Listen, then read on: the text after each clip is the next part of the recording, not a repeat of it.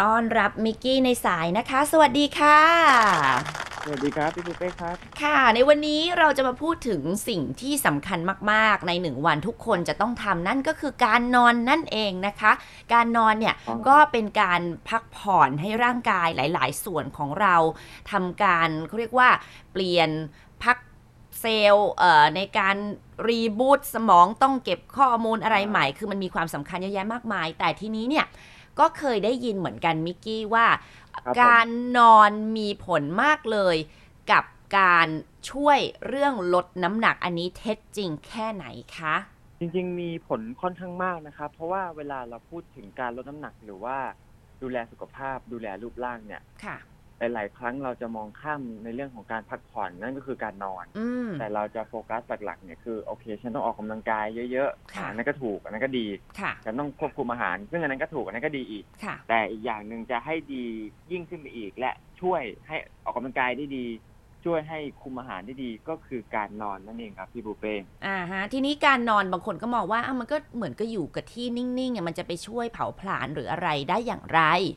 จริงๆจริงๆต้องบอกว่าอ่าจะขอโยงง่ายๆ อาจจะอาจจะฟังดูนอกหัวข้อนิดนึงอะนะครับ ค่ะ ก็คือขออยากแทรกนิดนึงก็คือว่า จริง ๆ แล้วเราจะไม่ค่อยอยากทานอาหารตอนใกล้จะนอนใช่ไหม อ่าฮะ เพราะว่าเรารู้สึกว่าเราไม่ค่อยเผาผลาญแล้วไขมันอ่าอาหารที่เราทานเนี่ยมันจะไปเก็บเป็นไขมัน อืม ตอนนอนหรือบางหรือบางคนถ้าทานใกล้ๆจะนอนก็อาจจะรู้สึกว่ารู้สึกไม่ย่อยรู้สึกทำให้อ่ากรดไหลย้อนอะไรแบบนี้ ค่ะ นะครับแต่จริงๆแล้วที่อยากจะบอกคือ เวลาเรานอนเนี่ย เรามีระบบการเผาผลาญพื้นฐานหรือว่า BMR เนี่ยที่ค่อนข้างสูงทีเดียว อือฮึ นะครับสูงพอๆกับเวลาเรานั่ง อย่างผมกับพี่ประเป้นั่งคุยกันอยู่อย่างเนี้ย ค่ะ ก็ถือว่าระบบเผาผลาญพื้นฐานทำงาน อืม นะครับ ก็เหมือนกันการนอนก็ทำงานแบบนี้เหมือนกัน ค่ะ นะครับ และไม่ได้ทำงานน้อยด้วยทำงานค่อนข้างสูงด้วย อืม นะครับ ค่ะ พี่เป้ว่าวันหนึ่งพี่เป้นอนประมาณกี่ชั่วโมงครับ ของพี่อ่ะประหลาดเพราะว่าเนื่องจากเราตื่นค่อนข้างที่จะเช้ากว่าคนอื่น เพราะฉะนั้น ครับ พี่เนี่ยเข้านอนจริง ๆ เขาบอกว่า 7-8 ชั่วโมงนี่คือทำให้ร่างกายได้พักแบบเต็มอิ่มใช่ไหมแต่พี่ไม่ถึงบางทีก็ 6 หรือว่าน้อยกว่า 6 บ้างก็มีในกรณีที่แบบอุ๊ย เราไปดูคอนเสิร์ต แล้วมันเลิกดึกหรือว่าเป็นหนัง เห็นอยู่ เลิกดึกอะไรแบบนี้เป็นต้นนะนะ นะครั คะ บ อืม ก็จริงๆพูดถึงนอนน้อยก็อยากบอกว่าเมื่อเช้าผมก็ตื่นตีสี่ครึ่งไปออกกำลังกายมา โอ้ ก่อนจะมาจัดอันนี้ ค่ะ ค่ะ นะครับ จริงแต่ทำบ่ายๆไม่ดีครับง่วงครับ อ่าใช่ จะบอกว่าอ่าองค์กร The National Sleep Foundation นะนะครับ ค่ะ แนะนำให้นอนประมาณ 7-9 ชั่วโมง โอ้โหค่ะ ผมอยากจะบอกว่าผมก็คุยกับหลายคนที่แบบออกกำลังกายด้วยกันหรือหรือแม้กระทั่งลูกค้าผมเอง หรือเวลาไปงานต่างๆอะไรอย่างเงี้ยน้อยคนมากนะครับ ที่จะนอนคือพอเราโตขึ้นเราทำงานเนี่ย อืม เราไม่สามารถมีเวลานอนได้ตามที่ต้องการเยอะขนาดนั้น ค่ะ นะครับ โดยเฉลี่ยจริง ๆ ที่ผมอ่าเห็นก็คือประมาณห้าถึงเจ็ดชั่วโมง อืม ซึ่งเจ็ดกำลังดีโดยส่วนตัวผมเองเนี่ยผมนอนประมาณหกชั่วโมง ค่ะ นะครับ ซึ่งในเบรกนี้เราจะคุยกันว่า ถ้านอนเพียงพออย่างเงี้ยเจ็ดถึงเก้าชั่วโมง ช่วยอะไรบ้าง ค่ะ แล้วก็จะมีวิจัยมาเปรียบเทียบให้เห็นด้วยนะครับ คือ ค่ะ หลักๆเลยเนี่ยแน่นอนเรารู้แล้วว่าช่วยในเรื่องของการซ่อมแซมฟื้นฟูร่างกายต่างๆ แต่จริงๆแล้วมีมากกว่านั้นคือช่วยในเรื่องของจิตใจของเราด้วยนะครับ จากภายในนะครับ ค่ะ ช่วยในเรื่องของการเรียนรู้แล้วก็ด้านความจำต่าง อื ๆมครับเช่นวันนี้พี่บุฟเป้ไปฟิตเนสมาไปออกกำลังกายท่าใหม่มา ค่ะ ถ้าพี่บุฟเป้คืนนั้นเนี่ยที่ออกกำลังกายเสร็จแล้วนอนได้เพียงพอเนี่ย อืม ฟิวเป้ก็จะสามารถจำเอ้ย ฉันจำได้ทำแบบนี้แบบนี้แบบนี้ ค่ะ จะจำได้ดีกว่านะครับ แล้วก็อีกอย่างหนึ่งที่พูดไปแล้วก็คือ มีผลต่อระบบเผาผลาญ อืม ทำให้เราเผาผลาญได้ดีขึ้น หรือ ค่ะ แม้กระทั่งคนที่ออกกำลังกายหนักๆไม่เมื่อยต้องการฟื้นฟู หรือคนที่ออกกำลังกายแล้วมีการเจ็บมีการอักเสบนอนเพียงพอแบบนี้ก็ ค่ะ ช่วยฟื้นตัวจากการบาดเจ็บได้ค่อนข้างเร็วขึ้น อืม ครับ นะ คือการ แล้วเวลพูดถึงการนอนเนี่ย ค่ะ ประมาณ 80-90%เนี่ยเราจะหมายถึงว่าการนอนในช่วงตอนกลางคืน อ๋อ นะครับ ไม่ ถ้าตอนบ่ายอย่างที่เราเข้าใจกันว่า อ่า แนปหรือว่างีบแป๊บหนึ่งอย่างเงี้ย ค่ะ ซึ่งเดี๋ยวก็จะมีทิปให้ด้วยตอนตอนเบรกสาม ค่ะ เบรกสองเบรกสามว่าจะแนปยังไงให้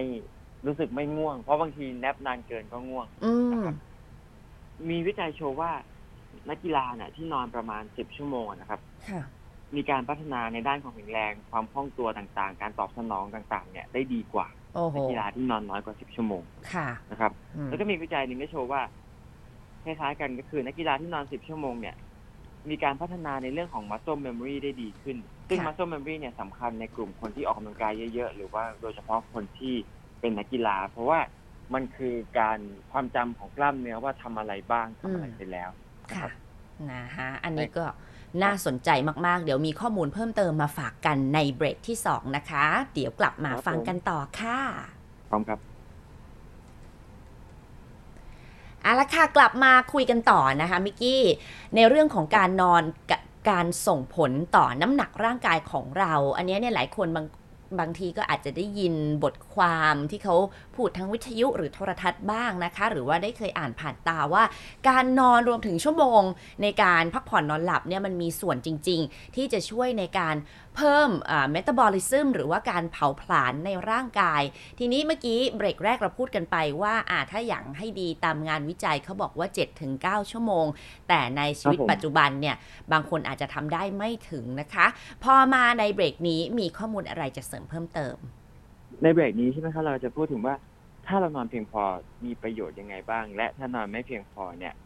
อ่าจะส่งผลอะไรบ้างนะครับ ค่ะ อันดับแรกเลยเนี่ย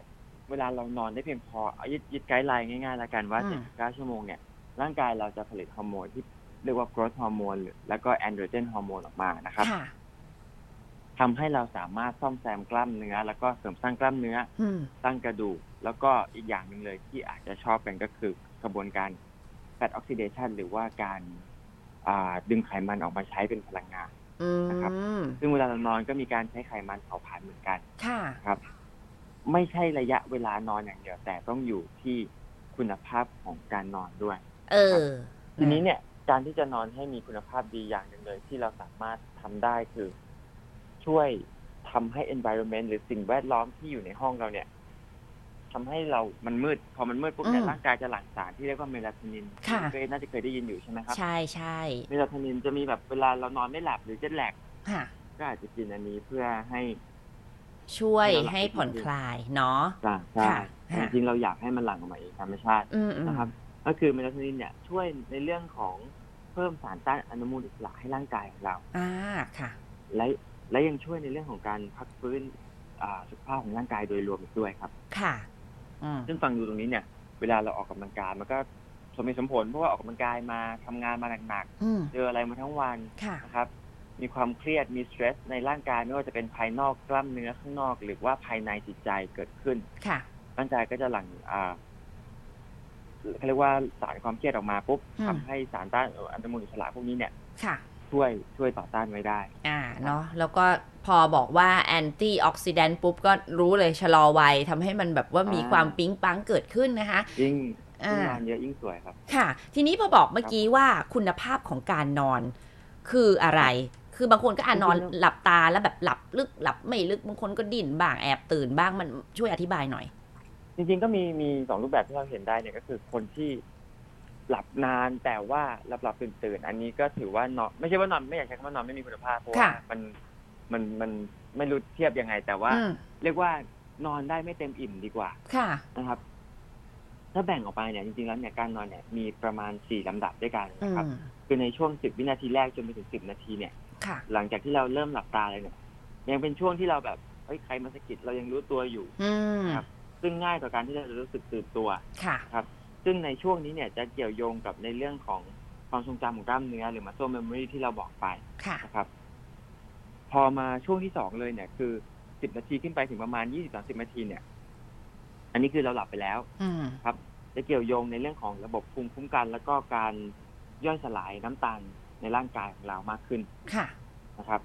พอมาอันที่สามและสี่เนี่ย ก็คือช่วงสามสิบนาทีไปแล้วถึงสี่สิบนาทีนั่นก็คือหลับไปแล้ว ค่ะ นะครับ เป็นช่วงที่ร่างกายหลับลึกที่สุด อืม นะครับ แล้วก็เป็นช่วงที่หลังเริ่มหลังพวกกรดฮอร์โมนแอนโดรเจนที่บอกไป ค่ะ ช่วยในเรื่องของการเจริญเติบโตนะครับ ซึ่งมีผลมากในส่วนของ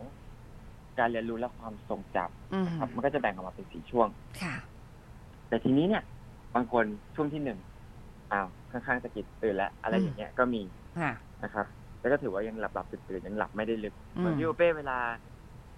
เป็นกังวลว่าจะต้องตื่นเช้ามาจัดรายการ อ่า บางทีเราก็หลับหลับตื่นตื่นๆแล้วเราไม่กล้าหลับลึก อ่านะคะ หรือบางทีแบบ ก็ เนาะ ก็ทำให้รู้สึกว่าเอ้ยทำ ทำไมฉันนอนแล้วฉันยังง่วง อืม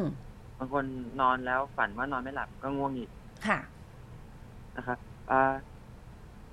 ถ้านอนไม่เพียงพอเนี่ยนะครับ มีผลต่อร่างกายยังไงบ้างแน่นอนว่า มีความเกี่ยวโยงว่าคนที่นอนไม่เพียงพอเนี่ยทำให้สะสมไขมันได้มากขึ้น อืม เพราะอะไร อืม ครับ ไม่ใช่ผลเกี่ยวโยงโดยตรงเช่น วันนี้นอนไม่พอพรุ่งนี้ฉันจะอ้วนเลย ไม่ใช่อย่างนั้น ค่ะ แต่มีผลในเชิงที่ว่า จะไปเพิ่มฮอร์โมนหลั่งฮอร์โมนที่ชื่อเกรลินออกมา นะครับ ก็เข้าใจง่ายๆก็คือเป็นฮอร์โมนที่ทำให้เรารู้สึกเนี่ย หิว ค่ะ นะครับ แล้วจะเกิดอะไรขึ้นครับ พอรู้สึกหิว นอนไม่พอ อ่า พอนอนนอนไม่พอไม่อยากออกกำลังกาย อืม ไม่อยากขยับตัว ค่ะ พอหิวอีก อืม ทานมากขึ้นอีก อืม อันนี้คือทำให้ส่งผลเกิดการที่เรามีน้ำหนักตัวที่มากขึ้นได้จากการนอนไม่พอนะครับ ค่ะ อืม แต่จริงๆแล้วอยากจะแนะนำว่าเราก็มีทิปส์ว่าสำหรับใครที่นอนไม่พอหรือยกตัวอย่างนอนแค่สี่ห้าชั่วโมงอะนะครับ ถ้าสามารถแนปตอนบ่ายได้ ค่ะ ไม่เลยครึ่งชั่วโมงสามารถทำได้นะครับ อืม นอนประมาณครึ่งชั่วโมงเพื่อ ค่ะ ให้เรารู้สึกว่าสดชื่นมากขึ้นได้ครับ อืมนะคะนี่ก็เป็นเทคนิคเล็ก ๆ น้อยๆ และเดี๋ยวในช่วงหน้าเราจะมาสรุปกันนะคะว่าเวลาที่คุณนอนหรือว่าจัดสรรอะไรอย่างเงี้ย มันสอดคล้องในเรื่องของการลดน้ำหนักอันนี้เป็นข้อเท็จจริงแล้วว่ามันเผาผลาญระหว่างการนอนได้จริง มีประสิทธิภาพด้วย เดี๋ยวกลับมาฟังกันค่ะ กลับมาพูดคุยในช่วงสุดท้ายนะคะ ในเรื่องของการนอน และการลดน้ำหนักนั่นเองนะคะ เมื่อกี้ที่มิกกี้สัญญาเอาไว้ว่าในเบรกสุดท้ายเนี่ยมีข้อมูลดีๆ จะมาฝากกัน ครับผมใช่ครับก็เราจะสมมา ผมเชื่อว่าคุณผู้ฟังที่ฟังเบรกแรกไปแล้ว เบรกสองไปแล้ว จะเริ่มเข้าใจแล้ววิธีการนอนมันสำคัญมากน้อยแค่ไหน ค่ะ นะครับ ซึ่งพอได้มาแชร์เรื่องนี้เนี่ย ก็ทำทำให้ผมได้ข้อมูลเพิ่มเติมมากขึ้นด้วยว่า พยายามจะฝืนตัวเองให้นอนให้เพียงพอใน อืม ในหนึ่งวันนะครับ เพราะเรารู้เลยว่าตื่นเช้ามาเราอยากออกกำลังกายเราอยากสอนเราอยากทำงานนู่นนี่มีความกระตือรือร้นที่มากขึ้น ค่ะ นะครับสรุปง่ายๆเลยนะครับ นอนเนี่ยแนะนำเลยจริงๆเนี่ย ถ้าเป็นไปได้นะครับ ให้นอนประมาณเจ็ดถึงเก้าชั่วโมงต่อวัน อืม เพื่อให้ร่างกายเราเนี่ยพักผ่อนได้เพียงพอ ค่ะ ครับ เพราะถ้าเรานอนน้อยกว่านั้นเนี่ย จะส่งผลมีผลกระทบต่อการฟื้นฟูของร่างกาย และก็กระบวนการซ่อมแซมต่างๆ ในร่างกาย อืม โดยเฉพาะระบบภูมิคุ้มกัน ระบบการเผาผลาญแล้วก็ระบบกล้ามเนื้อ ทีนี้เนี่ย พอมันกระทบตรงนี้แล้วเนี่ยทำให้ร่างกายของเราเนี่ย พอสร้างกล้ามเนื้อไม่ค่อยดีๆจากการออกกำลังกาย มันก็กลายเป็นว่าฉันออกกำลังกายไปแล้ว แต่ทำไมยังไม่เห็นผลสักทีหรือว่ายังสร้างกล้ามเนื้อไม่ค่อยได้สักทีหนึ่งก็การนอนก็อาจจะมีส่วน อืม ครับ หรือฉันออกกำลังกายไปแล้วทำไมไม่ค่อยเผาผลาญไขมันไม่ค่อยลงเลย ค่ะ การนอนก็จะอาจจะมีส่วนนะครับ อืม หรืออีกอย่างหนึ่งทำไมกินอาหารก็ดีแล้วกิน ค่ะ คลีนแล้ว อืม ควบคุมอาหารแล้ว แต่หิวบ่อยจัง ค่ะ นอนไม่พอก็มีส่วนเพราะในเรื่องของฮอร์โมนนะครับ แต่อย่าง อืม เลยที่เห็นได้ชัดแน่นอนคือ นอนไม่พอคือนอนดึกนั่นเองนอน ค่ะ ดึกปุ๊บเรามีเวลาในการกินมากขึ้น เราก็จะค่อนข้างทานมากขึ้นไปโดยปริยาย จริง ครับเป็นเรื่องปกติ ค่ะ ตั้งแต่จริงๆ ไม่ใช่แค่วัยทำงานนะพี่อุ๊บเป้ตั้งแต่สมัยคนเรียนละ ค่ะ วัยเรียนก็อ่านหนังสือดึกห้าทุ่มเที่ยงคืนก็กิน อืม เรื่อยๆเรื่อย ค่ะ ๆทำให้มีแคลอรี่ที่สะสม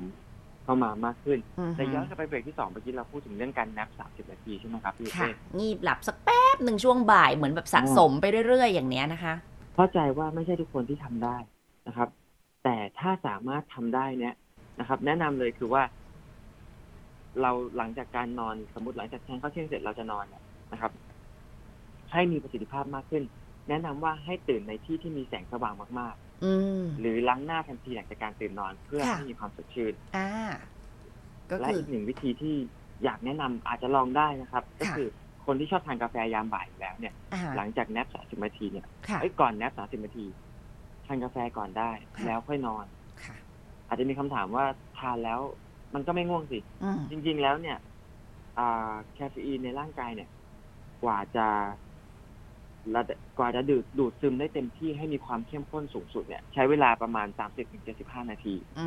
ม เพราะฉะนั้นแล้วก่อนที่มันจะดูดซึมเข้ามาให้เข้มข้นสูงสุดเนี่ย ค่ะ เราหลับเรานับไปแล้ว พอเรา ค่ะ ตื่นขึ้นมาเราก็จะ alert มากขึ้น อืม นะครับแต่ ค่ะ ว่าไม่แนะนำให้ทำช่วงเย็นเพราะแคเฟอีนจะอยู่ในร่างกายเราเนี่ย ไปอีกประมาณสามถึงเจ็ดชั่วโมง ค่ะ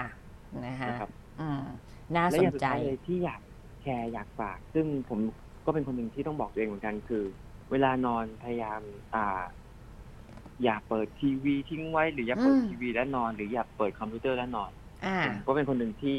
ชอบเปิดดูเปิดดูหนังดูนู่นดูนี่ให้มันมีเสียงถึงจะหลับ อ่า แล้วตั้งเวลาให้มันปิดเองใช่ไหมสมัยก่อนคนก็จะทำอย่างนี้ จริ ค่ะ งๆผมเคยลองนะครับพี่ปุ้ยเป้แบบเปิดกับแบบไม่เปิด รู้เลยว่าตื่นเช้ามาแบบไม่เปิดทิ้งไว้กลางคืนเนี่ย อืม เช้ามามันรู้สึกอิ่มและสดชื่นมากกว่า ค่ะค่ะจริง อันนี้เห็นด้วย ราสังกตง่ายๆเลยว่า ถ้าเรานอนเป็นเวลา ค่ะ แล้วเราสามารถตื่นได้เป็นเวลาโดยไม่ต้องตั้งนาฬิกาปลุกเนี่ย อ่า แสดงว่าการนอนของเรามีคุณภาพดี ค่ะ ครับ อ่า นะคะ ก็เหมือนร่างกายได้เคยชิน แล้วก็ได้เหมือนกับเต็มอิ่มแล้วอะ่ะ มันก็จะตื่นขึ้นมาโดยธรรมชาตินั่นเองนะคะ อันนี้ก็เป็นเรื่องราวข้อมูลที่น่าสนใจสอดคล้องกันนะ คุณผู้ฟังไม่ใช่ว่าโอ้ย อะไรอย่างนี้มันมีงานวิจัยมาแล้ว แล้วก็ทางการแพทย์ก็บอกแล้วว่า เวลานอนก็ช่วยเผาผลาญได้เช่นเดียวกัน แต่ไม่ใช่ว่าเอะอะไม่ออกกำลังกายนะ ไม่ใช่ใช่ไหมมิกกี้ อืม ไม่ใช่บอกการนอนสำคัญปุ๊บอ้าวลืมออกกำลังกายกับควบคุมอาหารต้อง อ่ะ ทำจริงๆเป็นมองง่ายๆเป็นสามปัจจัยแล้วกัน ค่ะ ออกกำลังกายทานอาหารพักผ่อนสามอันรวมกันครับ อืมนะคะเอาให้สมดุลก็แล้วกัน แล้วหวังว่าวันนี้นะคะคุณผู้ฟังก็จะเริ่มในการเข้านอนเร็วเขาบอกว่าเวลาที่จะปรับให้ตัวเองง่วงเร็วนะ่ะมันก็ต้องเริ่มจากการตื่นเช้า เคยคุยกับพี่หนูดีเหมือนกับพอบังคับให้เราตื่นเช้าพอถึงเวลาอันสมควรตอนกลางคืนร่างกายมันก็จะเพลียเอง มันก็จะปรับเวลาให้เราได้เข้านอนเร็วขึ้นนะคะ วันนี้ขอบคุณมิกกี้มาก ๆ เลยค่ะ ขอบคุณครับพี่ปุ้ยเป้ครับ ค่ะ แล้วเดี๋ยวคุยกันในสัปดาห์หน้า สวัสดีค่ะ สวัสดีครับ